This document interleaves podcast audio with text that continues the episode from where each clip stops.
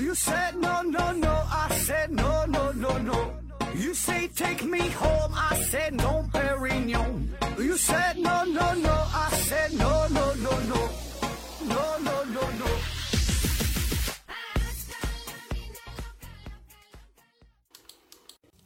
拼命探索，不计后果。欢迎您收听《思考盒子》，本节目由喜马拉雅平台独家播出。还是线上硬广，听节目送奖品，奖品呢是一款磁性黑板，呃，就是贴在墙上那种，名字呢叫做慈善家啊，磁呢就是磁铁的磁，善呢就是善良的善，家呀就是国家的家，慈善家。你可以在某宝平台上搜索一下。那这个东西呢，非常的方便。特别适合于家里有小孩的朋友，可以贴在儿童房啊，贴在墙上啊，然后还有各种的规格啊，不同的颜色，安装的也是非常的方便。呃，你你用哈一试你就明白了哈，很好用。而且呢，他家的产品安全、卫生、书写流畅啊，一擦就净。另外呢，呃，在办公室里边啊也用得上。那如果你有需要的话呢，可以联系一下啊。呃，毕竟吧，这个都是咱合友哈，这个天下合友一家亲，呃，互相的照顾一下生意啊。还有一个硬广呢，是烟博士戒烟帖哈，烟博士戒烟帖，戒烟黑科技，有想戒烟的朋友可以联系一下，有想进行商业合作的朋友也可以联系一下，微信号三九六七三零三五三九六七三零三五。那好了啊，今天呢，再开启一个全新的系列，之前聊的是艺术哈，这回呢，咱聊聊。科学哈，好久都没说与科学有关的话题了。聊聊科学啊，这期呢整个狠的，叫波尔兹曼大脑。那我们之前聊过两个非常有名的大脑，一个呢是爱因斯坦的大脑啊，就是他死了之后，大脑被人偷走了，还切成片儿啊进行研究。另外一个有名的大脑就是缸中之脑。这个可以说是最著名的思想实验了啊，咱就不用过多介绍了。那今天聊的这个波尔兹曼大脑，呃，和缸中之脑呢有点像啊，也类似于一个思想实验，呃，就是由波尔兹曼先生他假想出来的这么一种存在啊。他说呢，如果已知的现存的低熵宇宙是来源于熵的涨落，那么涨落中也应该会出现许多低熵的自我意识。因为它更简、更简单、更容易、更容易出现啊！就比如说啊，一个孤单的大脑，那么这种形式的大脑就叫做波尔兹曼大脑。感觉有点听不懂啊，听不懂就对了哈！你要上来就听懂，那咱这节目呢就不用做了哈，必须得把一个非常简单的问题先跟你讲复杂了才行。那么咱先说说这个波尔兹曼是谁哈？他呢是。奥地利一位非常非常著名的物理学家，但是呢又被我们非常非常严重的低估了啊！可能很多朋友都没有听过他的名字。那他最主要的功绩啊，就是和克劳修斯和麦克斯韦等人是共同建立了统力统计力学啊，统计力学。这个呢，现在可以说是物理学领域一个非常重要的分支。呃，那统计力学它呢是架起了宏观与微观之间的一个桥梁，那使得物理学第一次呢可以从不同的尺度哈认识同一个现象，也就打破了微观和宏观之间一个绝对的界限，可以用统计学的思想对杂乱无章的微观世界进行一些规律性的研究啊，这叫统计力学。那因为在此之前。这个物理学家们更多的呢是在研究类似于质点呐、类似于钢体呀这类想象当中的非常理想的概念啊。就咱们这个上学的时候，初中、高中做的物理题，哎，都是把一个东西看作成质点，把它呢假设成是绝对的钢体哈。那实际上并不是这样的，对吧？我们想象中的这些这些物理结构，它它是。表面非常光滑，没有内部的结构，处处非常均匀哈，非常完美的一个对象啊。所以呢，在这种情况下，我们可以根据已知的条件，很容易就计算出两个小球碰撞之后的结果，然后呢，研究它这个物体运运行的轨迹啊，降落的位置啊，对吧？可是实际上啊，我们生活的这个世界，这一切都要更加的复杂。原因就是呢，这个真实的物体并非是这么完美。那物理学家呢，只是把现实世界抽象出来，简化成一个这些简单的这些几何的图形，对吧？把它想象成是质点，想象成是钢体，就是为了方便计算而已。那有一个笑话嘛，说的如果你要让物理学家去研究一下这个羊吃草的问题，那么他第一步哈，先把这个羊先转变成一个均匀的球体，然后再进行计算所以才有这个拉普拉斯妖这种这种设想哈。就就就说的，如果这这个妖精它能知道宇宙当中某一时刻所有原子确切的位置和动量，那么呢就可以根据牛顿定律，通过大量但是理论上是可行的计算，来推测出宇宙的过去、现在和将来，对吧？就知道了过去可以推测，呃，未来啊也可以可以还原它过去是什么样的。就是说这一切都都是可以预测的。那换句话说哈，那即使不存在这样的小妖精，那么按照拉普拉斯的思想。未来宇宙的运行都是已经被预设好的，对吧？就按照这个规律嘛，一步一步的这个这个发展下去啊。那么每个人的人生其实呢也是已经被设定的，叫命中注定啊。只不过呢你是不知道的，对吧？可是哈，实际的情况，那直到今天呢，我们还无法计算出三个球体构成的一个非常简单的引力系统啊，又是三体问题都解决不了，对吧？那更别说是更加复杂的系统啊。当然，这个由此我们并不能完全去。否定啊，会有一个全知全能的神，他会知晓一切的答案，对吧？只是我们不知道，我们没有能力去计算啊。那面对这个微观世界，我们呢一直都觉得这个粒子的运动方式似乎呢都是杂乱无章的，你根本没法去预测，对吧？那早在呢一八二七年，人们就发现了布朗运动现象，也就是悬浮在液体当中的这个微粒儿啊，会受到来自各个方向液体分子的碰撞，当受到不均匀的撞击的时候，就会表现出不规则的运动。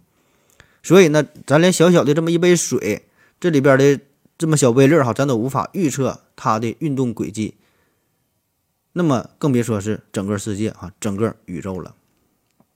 而波尔兹曼他最重要的贡献就在于，即使我们不能精确的描述一个系统当中哈某个个体的微观的运动，但是我们仍然可以用统计学的思想，从整体上描述这个系统的宏观行为。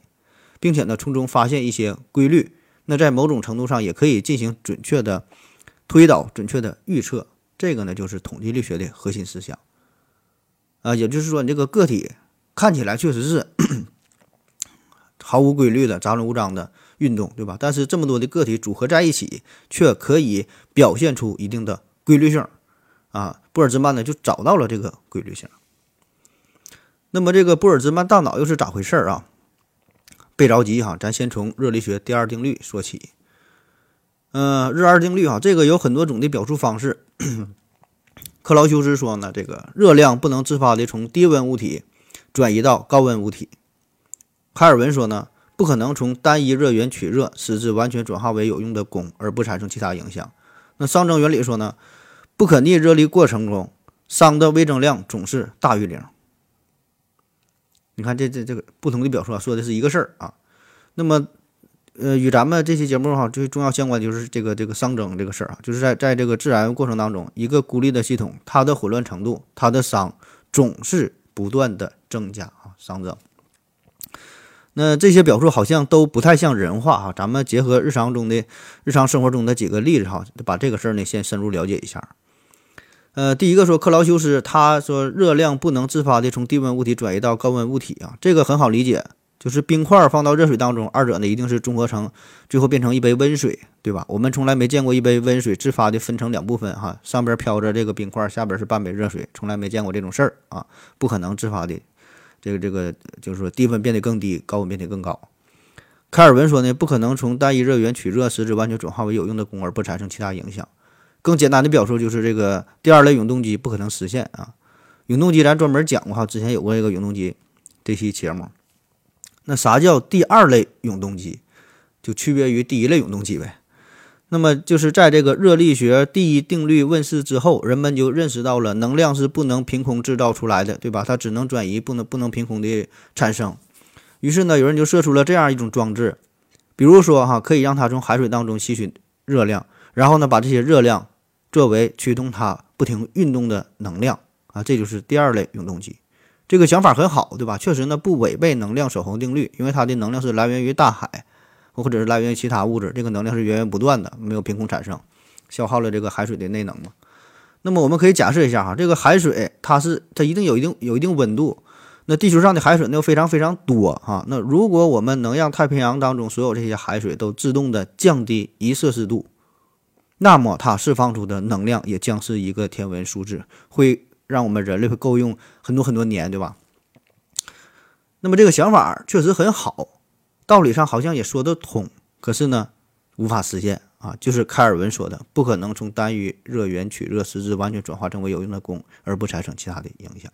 就是说，这个海水啊，它的温度不会自动降低啊。人类能做的呢，如果你要是想用这种方式，必须进行一些人为的操作，使海水的温度降低，获取一一部分的能量。但是呢，这个必然又要消耗额外的能量，最后的结果就是得不偿失。整体的熵还是增加的，这个熵增加的这个原理啊，说这个孤立系统啊，熵它不会自动减少，只会增加啊。更通俗的、更常见的一个表现就是你的这个房间它只会变得越来越乱，对吧？除非有人来打扫，而杯子的最终命运一定是摔成碎片。我们从来没见过一堆碎片自动的组合成一个杯子。耳机的命运哈，放在兜里一定是混落成一团儿。而从来没见过一团耳机放在口袋里之后啊，过了一段时间拿出来，自然长成一条直线，没见过，对吧？那几种颜色混在一起的，一定是混混合哈，变成一个中医综合的混合成这个这个一个颜色啊，灰色或者是黑色啊，从来没见过说的好几种颜色，它混合之后，它才自发的分离分离出各自的颜色，对吧？屋子里的空气，这个空气分子也是均匀的分布在房间的每一个地方。你在哪地方都都能喘气儿，我们从来也不用担心所有的空气分子聚集在房间的某一个角落里，然后我们被憋死。那这些司空见惯的事儿，我们觉得好像这个世界它就应该是这样的啊，但是这个背后哈，这个原因都是因为热力学第二定律。那这么一说，好像这事儿也不难理解哈，感觉呢就是这一切呀都是自发的变得越来越乱，不会变得越来越整齐，哎。那么问题就来了哈，如果我们放眼宇宙的话，就会发现一个非常严重的问题啊！现在我们推测哈，说这个宇宙从诞生到现在一共是一百三十八亿年，它在不断的变化。那么根据熵增原理的话呢，这个宇宙应该是变得越来越混乱才对。那么宇宙它任意一个时刻，它整体的熵都会比之前的时刻要更高。对吧？随着时间的进展嘛，越来越乱哈。也就是说，宇宙在它起源的时候的它熵一定是最低的状态，然后变得越来越混乱，就相当于哈，宇宙大爆炸就相当于你买了一个精装房，第一次打开房间看到的那一刻哈，非常的规整。然后呢，你天天和你的朋友哈狐朋狗友在你家里又吃又喝又玩又造，但是从来不收拾，一天一天的越来越乱啊。可是呢，如此说来。那为什么我们现在看到的这个宇宙是如此的优美、如此的和谐、如此的有序呢？有各种星系、各种天体，对吧？最简单的，月亮绕着地球转，地球绕着太阳转，宇宙当中的这一切，它们都在有规律的运行着，表现出了明显的秩序性，对吧？这显然是从某种无序变成了现在的有序，而且更加诡异的是。还有我们人类这种智慧生命的出现，因为我们可以明显的感觉到，作为一个生命体，别说是人类，那哪怕是动物、植物，这必然都是一种高度有序的系统，而并不是简单的说这个细胞啊、分子啊这种排列的方式，对吧？它一定有着更高等的和谐的运作的形式，才能诞生出生命，所以这就产生了矛盾。那么一边呢是按照熵增原理，熵只会增加，不能减，不能减少；而另一方面呢，这个宇宙哈最开始是低熵，然后呢一点点熵不断增高。那经过了这么一百多亿年，非但没能变得非常的无序哈，反而是出现了我们这些智慧的生命。那么到底这是怎么回事呢？啊，咱们先休息一会儿。我要跟正南去尿尿，你要不要一起去啊？我也要去。哎，风姐。我要跟正南、阿呆一起去尿尿，你要不要一起去啊？好了，喝了口水回来，咱们继续聊。那如何处理这对矛盾呢？波尔兹曼对此做出了解释，叫涨落啊，涨落。他承认我们现在这个宇宙是一种相对来说比较低熵有序的状态，同时也承认熵增定律的正确性。重点来了哈。那么他说呢，在熵增的过程当中会出现一些涨落的现象，也就是我们观察到的低熵状态的宇宙，只是高熵宇宙当中一个随机的涨落，就相当于一个不断上升的一条曲线。那么其中呢，也会有某一小段儿啊在下降，然后呢又继续上升，就是这么一个小的波动啊，小的涨落。那在宇宙漫长的时间和广袤的空间尺度之下，这种随机涨落就有可能在短时间内诞生出高度有序的状态，而这种高度有序就代表着文明的出现。也就是在混乱的体系当中呢，微小局部啊可以出现有序的排列，甚至说必然会出现局部有序的排列。所以产生生命看似一种概率很小的事情，但是因为这个概率它不是零，所以呢。放在宇宙尺度来说，就必然会出现；而一旦产生了最基本的生命形式，通过不断的进化，就一定会产生出足够高级的智慧文明。那涨落思想啊，确实是很好的解释了我们现在这个宇宙的有序状态哈，同时呢又没有违背熵增定律。那我们继续沿着这个思路，对于我们人类来说，感觉哈整个这个宇宙啊有点太大了，实在是太浪费了。那我们只要一个。小小的银河系，哈，小小的一个太阳系，咱说这就足够维持人类的生存。至于宇宙外部这些是什么样，哈，发生什么事儿，甚至说有没有银河系以外的这个宇宙，对于我们来说，好像跟咱没有一毛钱关系。所以，如果现在的宇宙这一切都是因为涨落而形成的话，那么小小的太阳系独自涨落出来的这个概率，显然要比。整个现在这个低熵宇宙涨落出来的概率要大的多的多的多，对吧？因为它更简单嘛。所以呢，我们也不难推导出来，这个宇宙当中一定也会涨落出其他的很多文明才对啊。所以这个外星人应该是存在的啊。那沿着这个思路，咱继续思考，其实根本不用通过涨落的方式形成太阳系再出现人类，对吧？根本不用这么复杂，可以直接涨落出一个孤零零的大脑。它同样也可以产生这样的思考，产生和现在完全一样的体验，提出咱同样的现在的这个问题，也同样可以做节目，你也同同样可以听节目，对吧？有这么一个大脑就足够了，而且孤零零的这么一个大脑，它产生出的这个这个这个概率会更大，因为它更简单呐。当然，这个大脑呢，只是一种指代哈，只是一种叫法，它可以是人脑，也可以是电脑，也可以是任何任何其他各种形式的一个载体。反正就是能产生出一个这么一个会思考的这么一段意思，那就足够了。嗯，听起来呢有点不可思议，但是理论上哈，它确实成立。因为这个概率的大小，它是取决于事物本身的复杂程度。呃，你结构越简单，你产生的概率自然就越大。那么在宇宙当中，它的数量也也应该是越多。对吧？那很显然，我们的人脑比起我们的人脑加我们整个的身体来说，它的结构就要简单呗，所包含的粒子数也会更少，对吧？所以呢，这这个这个宇宙它的熵的涨落产生出独立的这么一个大脑的几率啊，一定是更大，一定是比产生整个人体的几率更大。所以这个宇宙当中更常见的场景应该是凭空长出了很多很多个脑子才对啊。其实这个也很好理解。那么在宇宙的漫长进化过程当中，大方向上熵是在增加啊，但是呢，只要等的足够久，那必然的也会出现某一个房间房间当中所有的空气分子聚集在某个角落这种离奇的事件，对吧？而且分子越少的话，就越容易出现。那玻尔兹曼的设想非常合理，对吧？那如果没有这种涨落的话，确实就不会出现我们人类了。因为熵如果严格的不断的在增加的话，必然不会出现人类，不会从。有从无序到有序，对吧？所以呢，必然会有涨落啊。所以这个人类的存在，恰恰是这个涨落最好的一个证据。那宇宙的进程就是在大部分的时候都处于高熵期啊，少数的时候呢出现了小的涨落，极少数的时候呢，宇宙出现了大的涨落。这个大的涨落就导致了智慧生命的出现。那根据这个波尔兹曼的计算，他说这个宇宙当中自然涨落诞生人类这种自我意识的概率大约是十的负一百次方。而诞生一个低熵形态的自我意识，也就是他所谓的玻尔兹曼大脑，这个概率大约是十的负二十八次方。你看，这差了好几十个数量级，对吧？那显然这后者是更容易出现的。当然，这个产生的这个大脑啊，它存在的时间可能会非常非常短，就是刚刚意识到自己存在，马上又消失了啊，但是无穷多个这样的瞬间也足可以集结成你短暂的一生。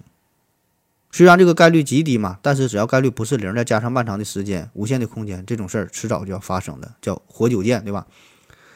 所以对于宇宙来说，这个概率的大小好像也是一个没有没有没有任何意义的话题啊。它的概率嘛，要么就是零，要么就是一，对吧？只有发生和不发生两种可能啊，并不存在着什么偶然事件。那我们的大脑呢，也是由有限个基本粒子所组成的，所以宇宙当中这么多的粒子恰好凑在。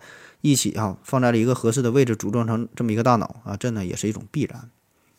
那么这样产生出来的波尔兹曼大脑可以给我们带来与现在完全相同的一种体验啊，这个事儿就可以参考缸中之脑了，对吧？就是我们无法分辨自己感觉到的这这这个这些信息是来自于真实的世界，还是一串模拟的信号，对吧？这个我们是无法从根本上区分的。而对于一颗波尔兹曼大脑而言，他自己也无法验证自己是不是一个波尔兹曼大脑。啊，因为连大脑都可能通过这个掌络产生，那么产生几段虚假的记忆也不难，对吧？它再怎么复杂也也复杂不过现在这个已知的宇宙啊，对吧？所以说这一切啊，它都是小事儿啊。就比如说，是真的发射一个火箭把人送到月亮上更简单，还是说在好莱坞的一个厂房当中拍摄出来这个效果更简单？当然是后者了，对吧？然后呢，我们又无法区分这二者的区别。那么既然复杂的事儿可以发生，就人类真的可以登上月球上。那么更加容易的事儿，也就是拍摄出一个在好莱坞拍摄这么一个纪录片，这就更容易发生了。所以呢，我们可以想象哈，在宇宙当中的某个角落，确实有着很多个波尔兹曼大脑，它就突然出现啊，然后呢还进行着远远超过人类大脑思考这个这个能力的极限哈，他们也同样在思考着一些问题啊，甚至在他们的这个思考当中构建了我们所熟知的整个宇宙体系。也就是我们感知的这个世界，很可能就是这个超级大脑所虚拟出来的，或者我们本身哈，就是你啊，就是一个波尔兹曼大脑。反正，在目前以及可预见的未来吧，我们都没办法对这个事儿进行一个验证，没法去证明，也没法去证伪。啊，就是你想用什么计算机进行模拟啊，也不行啊，因为本身这个概率哈，这个事件概率就非常低。那么它所需要的计算能力呢，也也远远超过现在目前最先进的这个计算机了啊。那以上呢，这就是关于波尔兹曼大脑的一个介绍哈。这个事儿吧，本身倒并不算太复杂，但是呢，由此呢，可以带来很多的思考啊。嗯，关于波尔兹曼大脑和它的涨落，一直也是存在着很多的争议，也有很多反驳的意见。比如说呢，费曼曾提出过一个反驳，他说。绝大部分波尔兹曼大脑看到的应该是四周一片虚无，能拥有完整感官输入的大脑所占的比例微乎其微。然后物理学家呢，西恩·卡洛尔则提出了一个更为致命的疑问，他说：“虽然当初波尔兹曼提出掌握理论是为了解释我们的过去，可是呢，我们不妨这样思考一下哈，就是我们现在所处的这个宇宙中的熵啊，是一个相对中等的状态，对吧？起码不是极高，也不是极低。”那么，这个宇宙的过去应该是什么样呢？或者说，什么样的宇宙能演变成我们现在的这个宇宙呢？那很自然的想法就是一个更低熵的宇宙呗，对吧？因为低熵造高熵，这个是一个很自然的、很容易发生的过程。那么，请问以下这两种状态哪一种更为可能呢？第一呢，就是先掌握出一个超级低熵的宇宙，然后自然演变成为我们现在的这个中等状态，还是说直接就掌握出来一个中等的状态？那按照这个掌握理论，当然是熵越高的状态出现的概率就越大，而我们宇宙的熵呢是在增加的，此时此刻的熵就比一百年前、比一万年前要高得多，所以呢。最大的可能性，我们这个宇宙是在上一个瞬间刚刚涨落就出来的产物，而不是在一百三十八亿年前涨落出来之后，然后自然呢又演变到今天的结果。也就是我们的过去和未来都应该是更高商的才对啊，而我们只是目前恰好处于一个低商的状态，这个是更大的可能性。可问题是呢，这个又不太符合我们现在观测的结果，对吧？我我们看到的呢，分明是宇宙的大爆炸啊！当初呢，我们引入这个。掌握这个理论，也就是为了要解释过去、解释宇宙演变的过程啊。这个呢和我们现在的观测的结果不太相一致。那我们还可以这样想啊，就是对于一个处于低熵状态的系统，它呢几乎必然是向着高商态呢去演化。可是对于一个处于低商态的系统，它历史上从何种状态演化而来啊？也就是宇宙最开始的低商是从哪来的呢？那波尔兹曼啊，咱同样用他的这个逻辑。就可以说，在所有可能的状态当中，高伤态出现的概率是极高的，而低伤态出现的是极低的。那么现在的这个低商的状态，几乎必然是从历史上高商状态演化而来的。也就是说，同样的这个统计学的上的这个一个诠释哈，给我们带来一个相反的答案啊，就是这个历史历史呢是向着这个商减的方向要发展的。那关于这个波尔兹曼大脑，呃，还可以给我们带来。其他很多方面值得思考的地方哈，我也是随便想到的，整理一下和大伙儿分享啊。有这么几个小的话题。第一个呢，就是进化与熵增。呃，我们刚才提到了哈，通过这个涨落呀，随机出现一个波尔兹曼大脑的可能要比形成一个完整的人体要更容易，对吧？毕竟少了这个躯干和四肢啊，构成的这个粒子的数量它也不一边多啊。所以呢，这个数目更少的情况下，自然呢是更容易出现。可是这里边有一个问题，我们很容易想得到，就是这个。人类啊，这种智慧文明，它并不是突然出现的，并不是一下子冒出来的，对吧？而是通过一点点的这个进化不断形成的。这个与波尔兹曼大脑那种通过涨落的方式瞬间出现是完全不一样的。人体呢是在地球环境上进化的结果，而不是熵涨落的结果。那么地球、太阳系哈乃至整个银河系也都是一点点逐渐形成的。那更为形象的表述就是，人体啊要比这个。呃，航天飞机要更加复杂，对吧？更加的精密。可是呢，为什么这这个地球上从来没有凭空出现过一架航天飞机呢？对吧？更别说这别说是航天飞机了，就连一个简单的铁钳子好像也没有自发的形成啊，都是人类创造出来的。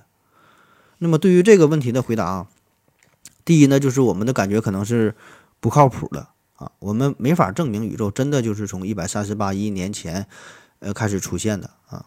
也没法证明人人类的历史真的有几十万年、几百万年，可能我们的感觉是完全失灵的，我们的感觉只是这么一瞬间，过去那些记忆都是虚假的。再有呢，就是人类的出现，哈，人体的这个进化呢，也是依赖于地球啊、太阳系、整个银银河系、整个宇宙一个自然大环境，而这个环境仍旧是熵涨落的结果。那人体对于地球、对于太阳系、对于整个银河系来说，依旧是简单的要多得多得多的这么一种事物，所以人体产生的概率比整个太阳系、银河系来说，它的概率要高的多的多的多。而独立大脑的概率哈，无论如何呢，也要高于一个完整的人体。所以呢，这并并并不能从根本上完全否定波尔兹曼大脑的存在。再有就是呢，这个波尔兹曼大脑存在的时间可能会非常的。短暂啊，也会离我们非常的遥远，所以呢，以人类现在的能力，我们还没法发现啊，也许永远也不会发现。同样的，也许这宇宙当中确实也会存在波尔兹曼的铁钳子、波尔兹曼的航天飞机，也就是偶然，嗯，组合成形成的这么多物件哈啊，但是呢，我们没法发现啊。那而之所以我们这里要强调的是波尔兹曼的大脑，而不是其他的什么物体，就是因为大脑是一种。具有自我意识的啊，可以可以可以思考的这么一个东西，对吧？这就会让我们怀疑我们自己就是波尔兹曼大脑本身。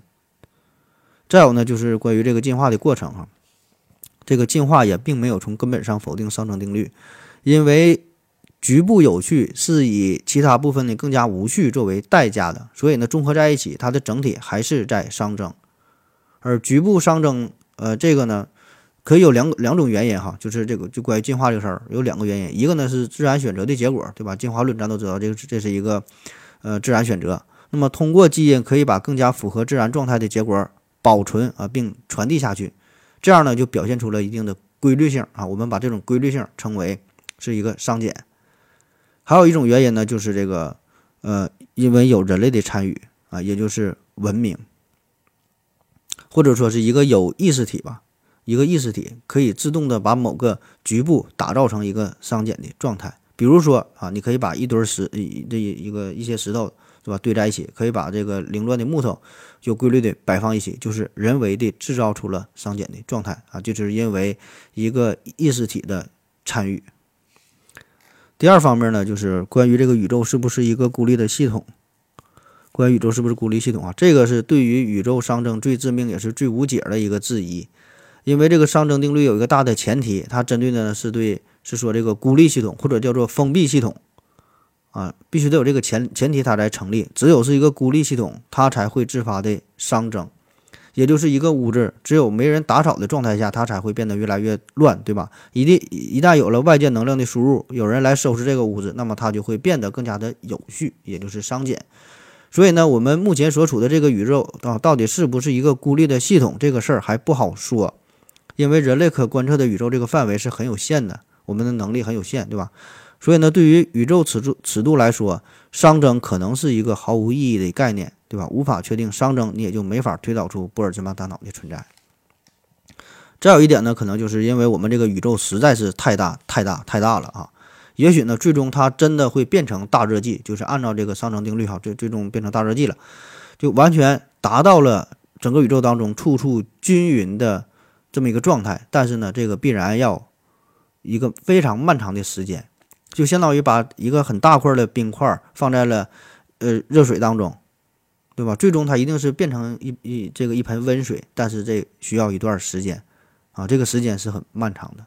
那么在这个在在在这个达到最终平衡之前，它会存在着局部这种哈严重的不均匀不均匀，对吧？这个地方很热，那个地方很冷。所以呢，就算是宇宙是一个封闭的系统，那么现在的宇宙可能也只是处于一个演化的早期啊，就是冰块和水还没完全融合在一起，啊，就是冰冰块和热水还没没融合在一起，对吧？那么这个时间需要漫长的程度远远超过了我们人类的想象，所以呢，某个局部保持着低熵有序的状态也就不足为奇。还有一种可能呢，就是存在着更加高级的外星文明，他们可以躲在我们可观测宇宙之外，在暗中进行操纵着，使得我们看到的一切都是非常井然有序啊。呃，当然，这这个时候的宇宙是否是？封闭系统可能已经不再重要了哈，因为有这个外星文明的干预嘛，它可能就是人为的让这个宇宙进行熵减啊。那以目前人类的观测结果来看哈，我们现在知道的就是宇宙表现出了很多低熵的特性啊。咱说了行星啊、恒星啊、星系啊，这一切看起来都是高度有序，而且这个宇宙它确实也并不均匀，对吧？有些地方物质比较密集，有些地方呢则是比较空旷。从宇宙中的行星演化过程来看。我们会认为现在的宇宙还是处于演化的早期，是非常年轻。一个证据就是我们还没有发现黑矮星啊，我们都听过白矮星哈，但是从来没发现过黑矮星。啥叫黑矮星？就是像太阳这种恒星啊，它也是有寿命的哈，从出生到到到壮年，最后呢到老年到死亡。那么它们在经过了主序星阶段之后，会膨胀成一颗红巨星，红巨星之后呢变成一个缩小成一个白矮星。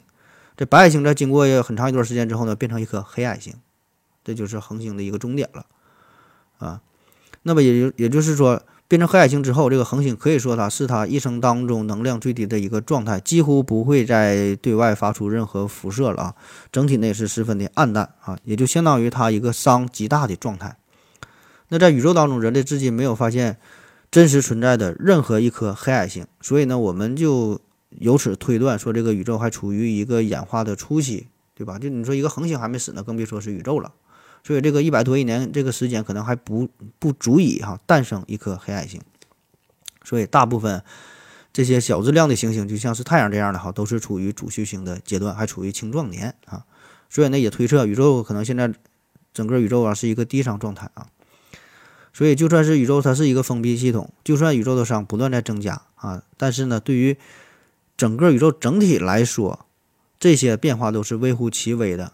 就是说，就说啥，像我们人类，我们发展哈，在地球上不断的什么开采呀、文明的进展呐，会造成地球环境的变化。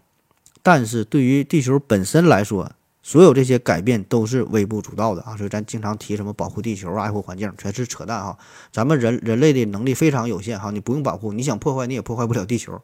所以，大到整个太阳系、整个银河系、整个宇宙来说，哈，那么这这一点点儿这些这些小的改变，哈，对宇宙来说根本是毫无意义的。它的整体是一个熵增的状态，哈。说咱们看到的只是其中非常非常微小的一部分。啊，当然这里边还有一个问题需要指出的，就是这个黑矮星这个事儿，哈。呃，黑矮星哈是很难发现的，因为它对外辐射的能量是极低极低的，甚至会被。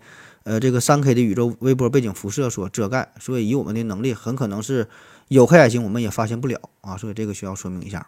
总之吧，这个人类对于宇宙的了解还太过肤浅，所以这个宇宙最终的最终的结局到底是啥还不好说啊。而这个波尔兹曼大脑，它一个重要的意义就是给我们提供一个思路，让我们可以从不同的角度去思考关于熵增、关于宇宙的这些问题啊。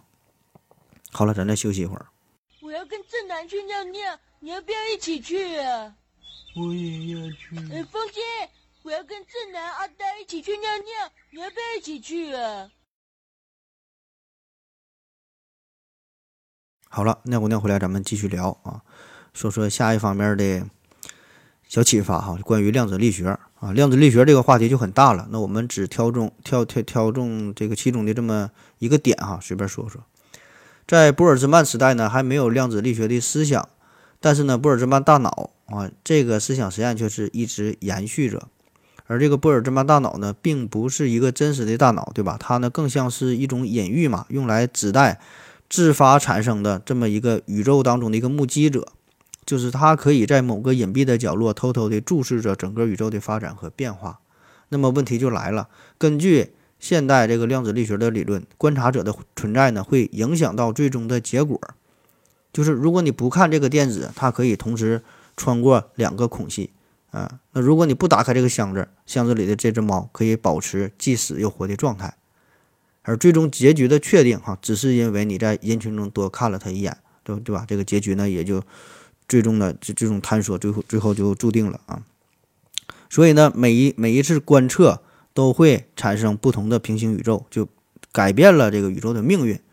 所以呢，你想想，宇宙当中如果真的有这么多波尔兹曼大脑存在的话，在不停地观察观察着我们啊，不停地看，不停地看，那么是否也会导致你人生发生一些改变呢？哈，这个是啊，随便想吧。嗯，下一个小话题是平行宇宙啊，平行宇宙啊，这这不是小话题，这是很大的话题啊。咱只是说这么一个小的方面啊。那虽然我们无法确切证明平行宇宙这个理论的正确性，但是确实有很多的宇宙学家、物理学家是认同平行宇宙是存在的。那如果平行宇宙成立的话，那么这个必然呢，也可以从一个侧面印证波尔兹巴大脑理论的正确性。因为这个平行平行宇宙啊，他说就是，就所有的这种可能性，但凡有这种可能性，就必然会出现，对吧？因为有无穷多个宇宙，这个宇宙没出现。另外一个宇宙迟早会某个宇宙当中会出现这个事儿，对吧？也就是说，至少会有一个宇宙当中我就取了这个冰冰姐，所以呢，至少会有一个宇宙当中会出现波尔兹曼大脑。那再结合这个量子永生的观点，就不同的平行宇宙当中总会有一个波尔兹曼大脑，它是不会死亡的啊，一直这么活着啊。那么这个波尔兹曼大脑呢，可以成为一个超级意识体，所以很可能哈，你啊就是这个超级意识体。所以呢，你对这个世界的感知和体验，体验其实都是虚假的。你现在听到的这个声音，也是一串模拟信号，啊，起码在某个平行宇宙当中，它就是这样的，而你又无法分辨是自己是否真的就处在这个宇宙当中。下一个话题呢是仁哲原理啊，仁哲原理这玩意儿其实也也挺复杂哈，嗯，啥叫仁哲原理？就正是因为有人类的存在，才能解释我们这个宇宙的种种特性，包括说一些基本的自然常数啊，比如说光的速度啊、普朗克常数等等啊。为什么是这个数哈？因为有人嘛，才会这这这宇宙它才是这样的，对吧？因为如果宇宙它不是这个样啊，光速不是这个数值，什么引力常数不是这个数值，那么就不会诞生出我们这样的智慧生命，也就不会提出这样的问题。听着，这好像不是一个物理学上的解释哈，更像是一种语言的艺术。当然，这个话题又很大，要包括什么弱因着原理啊、强因着原理等等吧。这个有机会咱也可以做一个专题哈，聊这个专门聊因着原理啊。先挖一个坑。那咱说这个因着原理和波尔兹曼大脑有啥关系？因为在熵增理论当中有一个假设，就是宇宙开端的时候是一个极低熵的状态嘛，然后越来越高。可是为什么会有这个极低熵状态的宇宙出现呢？对吧？那按理说应该是高熵更容易出现的，为什么怎么就有这么一个低熵的呢？这个是我们暂时没法解释的，所以呢，只能用这个银泽原理来安慰一下自己，就是如果没有宇宙最开始的低熵状态，就不会出现生命形式啊，就不会不不会产生我们，甚至也不会产生波尔兹曼大脑，反正就是不会有人再提出这个问题了啊，宇宙也就消停了。那其实这个宇宙开开端的这个地上状态啊，这个假设，它也是一个多余的假设，因为哪怕宇宙的开端是一个极高熵的状态，哪怕是一个大热季的状态也无所谓，反正它会有涨落嘛，只要有涨落啊，迟早呢就会有智慧生命的出现，迟早呢也会有波尔兹曼大脑的出现。那关于这个忍者原理和熵增原理啊，嗯，还有一个有意思的事儿，就是如果我们的宇宙是一个熵减的宇宙，你想想这个是一个啥样的？这就是自发的熵减啊，就是说的，在生活当中可能拿出一杯水，它很自然的就会变成一半是冰块，然后一半呢是热水。太平洋上面呢也会漂浮着巨大的冰块，然后海海水里边水啊都沸腾了，可能这鱼也它活不了，对吧？房间当中的空气呢也是总是聚集在某个角落当中。啊，然后你就没法喘气了，对吧？就这些都自然出现的，这个就是一个熵减的宇宙，好像这样的宇宙更加没有规律，更加的失控，更加让人难以琢磨，好像也不是什么好事儿哈，好像也不太诞生出生命。当然，你也可以反过来想一想，就是在这样一个熵减的宇宙当中，很多东西可以很自然变得非常有规律啊，比如说一阵龙卷风吹过，把一堆废铜烂铁的就就就拼接拼接成了一个波音七四机，波音七四七飞机啊。所以那个自发的出现生命可能也会更加的简单哈，就一阵风吹过，吹点泥土啥的，哎，就出诞生了一个小人儿啊。当然这也是一个很大的一个 IP 一个设想啊，大伙儿可以随意设想一个熵减的宇宙是啥样的。下一个小的话题是关于有序和无序。那我们通篇都在讨论熵增的问题，其实也就是从有序到无序，从无序到有序，它们之间的变化啊。熵增说的就是这个有序会。变得越来越无序嘛，对吧？熵减就是自发的无序到了有序。那么到底如何区分有序和无序呢？这是一个重要的问题，对吧？有序和无序它们本质的区别到底又是啥呢？咱都听过有一个叫无限猴子定理，就是说这个猴子啊坐在打字机上面不停地敲击键键盘打字，只要时间足够长，最终一定会打出莎士比亚全集。那我们把这个莎士比亚全集看成是一种有序，而其余的各种字符的排列看作成是一种无序。可是你这种有序和无序只是我们人为的定义罢了。我们把这种把莎士比亚全集看作是有序，对吧？这是人是你的一种选择，也就是说我们会本能的认为一二三四五这是一种有序，其他的排列是无序。可是这个这个事儿哈。这种观点，那也许在外星人的眼中，他们会觉得五四二幺三才是一种有序呢，对吧？再比如说打麻将，啊，会有很多种很多种的组合，我们只是把其中很少数的几种看成是一种有序、符合胡牌的状态。所以很多时候，这种有序只是人为的定义，对吧？那老子《道德经》有这么一句话嘛，说“此二者，同出而异名”。啊，此二者是啥？就是说的有和无，对吧？有和无，他们是同一个来源，本质上是一样的，就是这个名称不同。对吧？它们都是一种随机的存在，对吧？就有序和无序，它其实它也是一样的，只不过在我们的意识状态下，我们会把其中少数的一种或者是几种看作是有序，其余都是无序嘛。就好比说哈，我们现在会觉得很多符合宇宙参数的、符合我们审美观点的这种存在是有序，所以这个不禁让我们想到哈，会不会这个只是我们人为的观念强行的塑造出了一个有序的世界，人为的定义了一个商减的熵增的规则？对吧？或许这一切它都不存在，它都是混乱的一部分，它们都是平等的，并没有某一种有序比无序更高级哈，只是人类的一厢情愿而已。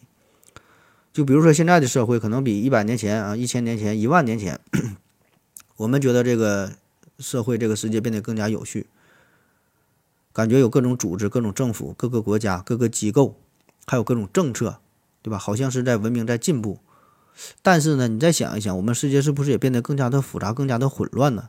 啊，你可以回忆一下你们的公司，整个这个制度是不是随着公司不断的壮大、不断的发展之后，本来一个非常简单的问题、一个简单的工作变得越来越加、越来越繁琐，各种规章制度压得你透不过气。表面上看起来是更加规范、更加严谨了，可是实际上呢，却是更加复杂、更加混乱了。啊，我们要花费相当一部分的精力去对抗这种无序，而并不是解决问题本身。而这种无序本来它是不存在的，那么又回到了最开始这个本质上的这个问题啊，到底如何区分有序和无序呢？那更深入的思考，对于宇宙来说，如果抛开人类的存在，那么到底有没有一种不不依赖于智慧生命定义的有序和无序呢？就是说，就是说有序和无序到底是人的一种主观感受，还是一种客观上的存在？有没有一种与人类无关的自然的本能就存在的一种高度的有序呢？啊，当然无序和有序这个事儿哈，这个这太复杂了哈，这个有机会也可以单独做成一期节目哈。有兴趣的朋友可以自己研究一下啊，普利高金的耗散结构理论啊。最近反正我是研究这个事儿啊，但是一点儿头绪也没有，看完之后是一脸懵逼啊。但是催眠效果极佳。下一个小话题是关于引力与熵增，还有这个星系的形成。其实我们前面有很多地方讲的是不对的啊，就是在这个引力引力系统当引力系统当中，这个熵是如何变化的？这个是也是很有争议啊。呃，有一个很容易被我们误解的地方，就是我们觉得这个星云会自发的形成星系，出现各种星球啊，恒星到行星的。在这个过程当中，原来一团均匀的气体尘埃形成了有规律的这个星系啊，不断的去运动啊。我们感觉这个不就是从无序变成有序嘛，对吧？看起来它的混乱度在大大的降低，星云自发的从无序到有序的状态，这不就是熵减嘛，对吧？啊，并不是这样的啊，因为呢，这个一个特殊的点就是它处于引力系统当中。那么在这个引力系统里边，随着物质的不断的聚集，整体的势能是在下降的，而这个势能呢，就转变转变成为了热能，这个热量是在不断耗散的。所以呢，综合来看，这又是一个熵增的过程，并没有违背熵增定律。举一个比较容易理解的例子哈，就是房间当中随机分布着很多块的小磁铁，那么对于这些磁铁来说，它熵最低的状态应该是大家彼此分开，离得很远，分散在分散在。房间当中的各个的地方，哈，这个是一个低熵状态。那么，他们如果彼此的互相吸引，最后聚集成一团儿，这个时候，它是一个熵增高的状态。所以，这个是和气体分子在空在这个房间当中的分布啊是完全相反的。在专业的事儿哈，这个就要参考金氏不稳定性了，就是关于这个呃星系关于这个恒星的形成的过程。那么，在这个行星形成的过程当中，就是当这个分子云的热压力不足以抵抗引力的时候，会在引力的作用下发生坍缩啊。就稍微解释一下，星际物质呢，大多大多都是胡乱运动的这些高温等离子体，它们彼此呢都在对方的逃逸速度以上，也就是能力很强，一直在奔跑，谁也没法吸引谁，谁也约束不了谁，大伙儿呢不能不能聚成一团儿啊，就是这种状态。但是呢，总会有一些粒子嘛，胡乱的运动，对吧？它们总会。让它们之间的这个引力超过了内部的热压力，于是呢，这团气体就有了形成恒星的初始的一个条件。这个气体云就叫做分子云啊。那么，如果这个分子云它是绝对均匀的，那么每个分子之间受到的引力都会来自四面八方啊，它们都是互相就就会抵消了，什么也不会发生。但是呢，宇宙当中不可能存在这么绝对的完美的均匀，所以呢，当一部分的密度升高之后，达到了一个临界值，周围的气体呢就开始拉不动它。于是呢，这部分气体就开始相互吸引，啊，会会让更多的气体向这个中心呢进行聚集，然后呢就启动了一个正反馈的机制，就像是滚雪团一样，它会越滚越大，越滚越大。那么这个临界值哈，这个就叫伯纳伊伯特质量啊，这也很专业的事儿哈，这个不给你们整点专业的，总总以为咱节目闹着玩似的啊。然后绝大多数质量最终呢还是会落到中心，导致中心密度越来越高。那这团高密度气体就是原恒星，那随着原恒星对外放热，它本身呢也是不断的收缩，导致自身温度更高。那当温度达到足以发生核聚变之后，恒星的内部热量和引力坍缩平衡，变成流体静力学平衡的球体。那恒星进入燃烧氢的主序阶段，而残余的这些尘埃盘就会变成行星。这个就是星系呃形成的一个大致的过程。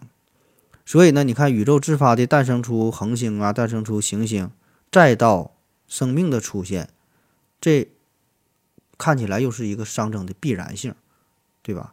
只不过哈，这个就是在巨大的熵增过过程当中出现的这种局部上看起来的非常短暂的一个很小的有序的过程而已。所以这个并不能从根本上哈这个反驳熵增定律。嗯。最后一个小问题是定义时间啊，那时间的本质是什么啊？甚至问你说到底有有没有时间哈？这个事儿呢，我们现在还没法回答。那目前呢，我们对于时间的定义只能是依靠物体的运动和能量的转移，就是说发生了变化，我们才能知道呃有时间的改变。那如何判断时间？主要就是依赖于一些周期性的行为呗。地球自转一次是一天，对吧？那代表我多想你一天。地球公转一次呢是一年，那代表呢我多爱你一年。而这个铯原子钟也是靠它周期性的振动，然后让我们可以去判断时间，对吧？如果没有如果没有运动，那就没有时间，对吧？而这些运动呢，它都不是时间的本质，只是人为的用某种工具、用某种行为来描述时间。那设想一下哈，如果你手中有一个遥控器，遥控器非常强大哈，你按下这个暂停键之后，除了你，整个宇宙都会停下来啊。就是说你是站在这个整个宇宙之外的哈，你你你按这遥控器，那么你按了之后，你看了自己的手表，哎，过了五分钟，又按下这个运行键，整个宇宙又开始运动了，恢复了原来的样子。那么对于整个宇宙来说，他们并不知道时间停止过啊，不管你停止了是五分钟、五百年、五亿年，没有任何区别。对吧？因为这这里边没有任何改变，也就不知道有时间的流逝，就这就是前一秒和和后一秒，这都是一模一样的。而实际上呢，只有你知道，对吧？时间是在变化，对吧？也许是五分钟，也许是五年，这是不一样的，啊，这你是能察觉到的。